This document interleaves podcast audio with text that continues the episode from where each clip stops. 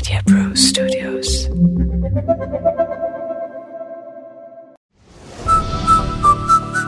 Big F M podcast आधुनिक भारत म्हटलं किंवा आपला स्वातंत्र्य लढा म्हटला की एक सात आठ महत्त्वाची सगळी जी नावं आहेत म्हणजे अर्थात महात्मा गांधी पासून ते जवाहरलाल नेहरू मौलाना आझाद सरदार वल्लभभाई पटेल डॉक्टर बाबासाहेब आंबेडकर ही नावं आपल्या सगळ्यांना माहिती असतात पण इतका मोठा देश इतका बलाढ्य देश तेव्हा साडेतीनशे करोड लोकसंख्या असलेला हा देश हा काही सात आठ लोकांच्या दहा पंधरा लोकांच्या प्रयत्नांमुळे पुढे जाऊ शकतो हे काही खरं वाटत नाही.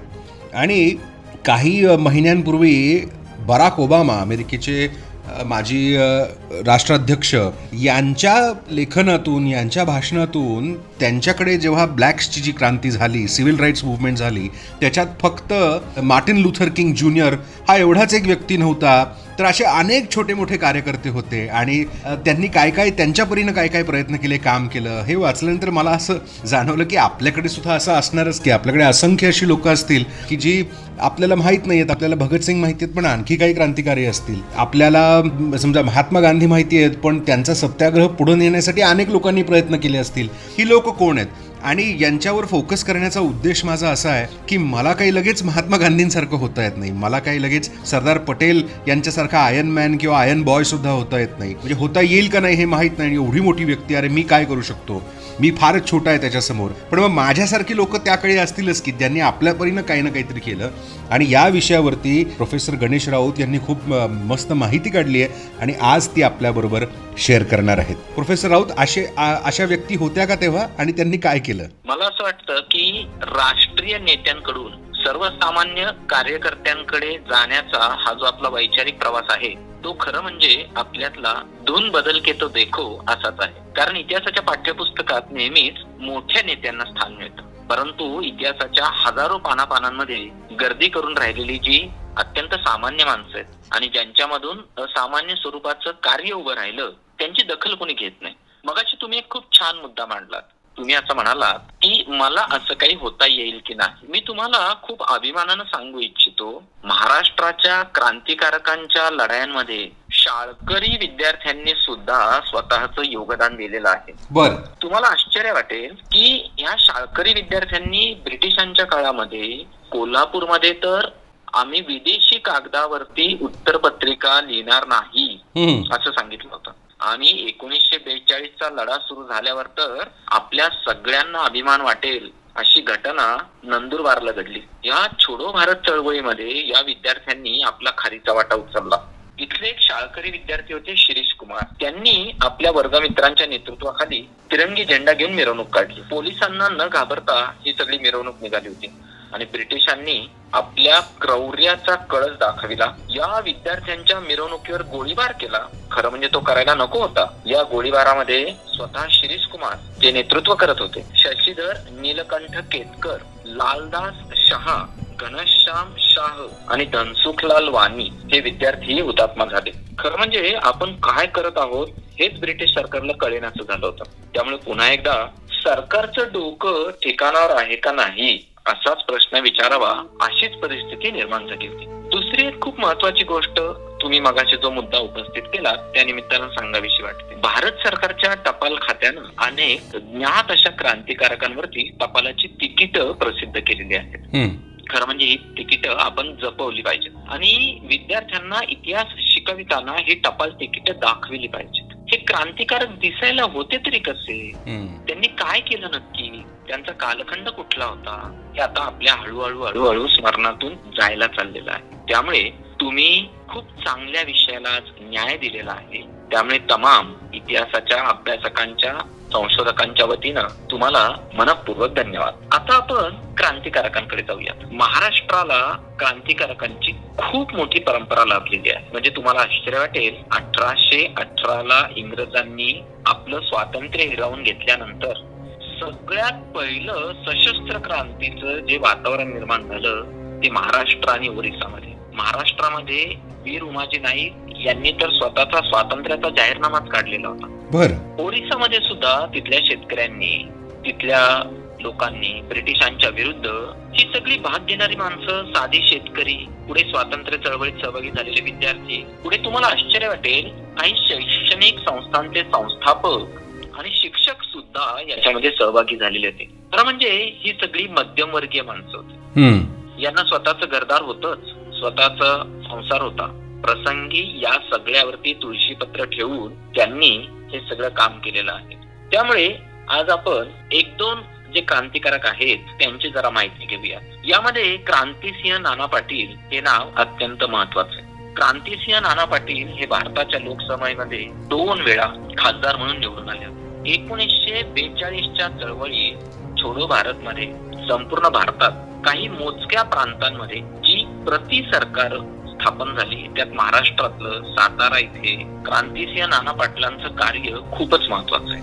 तुम्हाला आश्चर्य वाटेल भारत स्वतंत्र होण्यापूर्वीच काही काळ या प्रति सरकारच्या नेतृत्वाखाली लोकांनी खऱ्या अर्थाने स्वराज्य उपभोगलं. आता हे जे नाना पाटील आहे यांचा जन्म तीन ऑगस्ट एकोणीसशे ला एडे मच्छिंद्र इथे झाला. सांगली जिल्ह्यातल्या वाळव्या तालुक्यामधले एक गाव आहे. आता ह्या क्रांतिसिंहांवरती जे संस्कार झाले त्याच्यामध्ये सविनय कायदेभंग आंदोलनामध्ये त्यांनी मंदिरांवरती चावडीवरती उंच झाडांवरती तिरंगा झेंडा लावायचा. हा झेंडा का लावायचा? तर ब्रिटिशांना कळलं पाहिजे की आम्ही काय करू शकतो.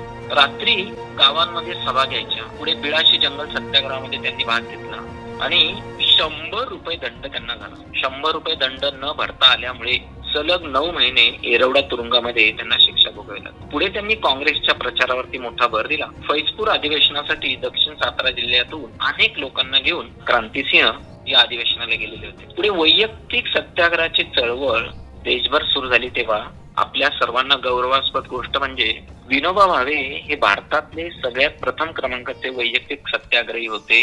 तर महात्मा गांधीजींनी सातारा भागातून वैयक्तिक सत्याग्रही म्हणून पहिली निवड ही क्रांतीचे नाना पाटलांची केलेली पुढे त्यांनी वैयक्तिक सत्याग्रह केला. येरवड्यातून पुन्हा एकदा त्यांनी चार महिने तुरुंगवासाची शिक्षा भोगली. आणि मुंबईला एकोणीसशे बेचाळीस ला जे अधिवेशन भरलं गवालिया टँक वरती आणि जिथे गांधीजींनी आपला अत्यंत ऐतिहासिक मंत्र दिला क्विट इंडिया अर्थात छोडो भारत. आता हे छोडो भारत सुरू झाल्यानंतर क्रांतिसिंहांनी याच्यामध्ये सगळ्यात महत्त्वाचा सहभाग नोंदवला. बेचाळीस मध्येच मामलेदाराच्या कचेरीवरती मोर्चा काढून तिथं युनियन जॅक हे ब्रिटिशांचं निशाण काढून टाकलं आणि. तिरंगा झेंडा फडकविला. अहो तिथला जो मामलेदार होता फौजदार होता त्यांच्या डोक्यावरच्या टोप्या काढल्या आणि त्यांना आपली गांधी टोपी घालायला लावली.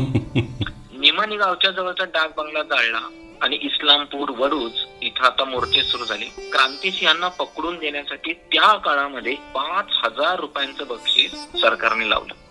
अर्थात शेवटपर्यंत क्रांतिसिंह काही सरकारच्या हातात सापडले नाही. क्रांतिसिंहांचे जे सहकारी होते ते म्हणजे जी डी उर्फ बापूलाल नागनाथ नायकवडी आणि या सगळ्यांनी असं ठरवलं की आपण शेवटपर्यंत ब्रिटिशांच्या हातात सापडायचं नाही. याच्यासाठी त्यांनी तुफानी दल उभारलं. आता तुफानी दल म्हणजे प्रति सरकारचं जणू सैन्यच होतं. त्यांनी काय केलं? गुंडगिरीचा बिमोड केला. सर्वसामान्य लोकांना न्याय मिळवून दिला. ब्रिटिशांना धडा शिकविला आणि गावोगावी गांधीजींच्या विचारांचा प्रसार करणं हे महत्वाचं काम मानलं. आता पहा त्या काळामध्ये लग्न करणे आणि लग्न हा एक अत्यंत खर्चिक सोहळा असायचा. क्रांतिसिंहांनी एक अफलातून उपाय शोधला. त्यांनी गांधी विवाह पद्धत सुरू केली. म्हणजे नवरा बायकोने एकमेकांच्या गळ्यामध्ये हार घालायचा. नवऱ्या मुलाच्या डोक्यावरती गांधी टोपी असेल आणि विना खर्चिक अशी ही विवाहाची पद्धती. ही क्रांतिसिंहांनी सुरू केली आणि आपल्याच अनुयायांची लग्न अशा अत्यंत साध्या पद्धतीनं लावली. अहो क्रांतिकारी काय म्हणजे दरवेळी बंदुका घ्या. बॉम्ब घ्या ते सरकारवर टाका असं काही नसतं. छोट्या छोट्या गोष्टींमधून राष्ट्र उभं राहत असतं. आता असं सगळं झाल्यानंतर अच्युतराव पटवर्धन रावसाहेब पटवर्धन शंकरराव देव यांनी या सगळ्या लढ्यामध्ये सुसूत्रता आणली. आता साडेचार वर्ष ब्रिटिशांच्या हातावरती तुरी देऊन क्रांतिसिंहांनी हे सगळं काम चालवलेलं होतं आता हे क्रांतिसिंहांच्या सरकारला पत्री सरकार असं म्हणतात आता पत्री सरकार शब्द आला कुठून. तर जे फितूर होते ज्यांनी स्त्रियांवर अत्याचार केले ज्यांनी स्वराज्यद्रोहीपणा केला अशा लोकांना तुफानी सेनेचे लोक पकडायचे आणि त्यांचे तळवे सडकून काढायचे असं काही त्यांना चोपायचं तळव्यांवरती म्हणून. या सरकारला नाव पडलं. या सगळ्या मारहाणीला पत्री असं म्हणतात. आणि मग ह्या सरकारला पत्री सरकार असं म्हणायला लागले. त्यांनी लोक न्यायालय भरवली. सामान्यांना न्याय द्यायला सुरुवात केली. साक्षरतेचा प्रसार मोठा सुरू केला. दारूबंदी केली. जातीभेद निर्मूलन अशा विविध आघाड्यांवरती त्यांनी काम करायला सुरुवात केली. आणि तुम्हाला आश्चर्य वाटेल मगाशी जे मी तुम्हाला म्हणालो ते सगळ्यात महत्वाचं म्हणजे माझ्या दृष्टीनं मी वाचनप्रेमी आहे. गावोगावी वाचनालय आणि शाळा सुरू केल्या. आणि त्या काळामध्ये विद्यार्थ्यांची संख्या पंचवीस टक्क्यांनी वाढविली. आता पहा पाच रुपयात विवाहाची गांधी पद्धती तुम्हाला शिक्षण मिळेल गावागावात वाचनालय स्थापन करण्यात येतील आणि एकाच वेळी तुम्ही ब्रिटिशांच्या विरुद्धची लढाई पण करायची. आणि दुसऱ्या वेळेला इथली जनता साक्षर झाली पाहिजे. हे क्रांतिसिंहांनी दाखवून दिलं. साडेचार वर्ष ते ब्रिटिशांच्या हातामध्ये सापडले नाही आणि पंधरा ऑगस्ट एकोणीसशे सत्तेचाळीस ला म्हणजेच चौदा ऑगस्टच्या रात्री पुणे शहरामध्ये विद्युत रोषणाई सनई चौघडा वाजत होता आणि रात्री बारा वाजता शनिवार वाडा आणि पुणे नगरपालिकेवरती क्रांती सिंहांच्या हस्ते तिरंगी झेंडा फडकविण्यात आला. मला असं वाटतं की एखाद्या क्रांतिकारकाच्या आयुष्यातला सगळ्यात महत्त्वाचा सोनेरी क्षण याशिवाय दुसरा काय असू शकतो? ज्या अनेक क्रांतिकारकांनी आपले प्राण अर्पण केले असे खूप कमी क्रांतिकारक आहेत की ज्यांना याची देही याची डोळा भारतीय स्वातंत्र्याचा सोहळा पाहता आला. अशांपैकी क्रांतिसिंह हे एक होते. Big F M podcast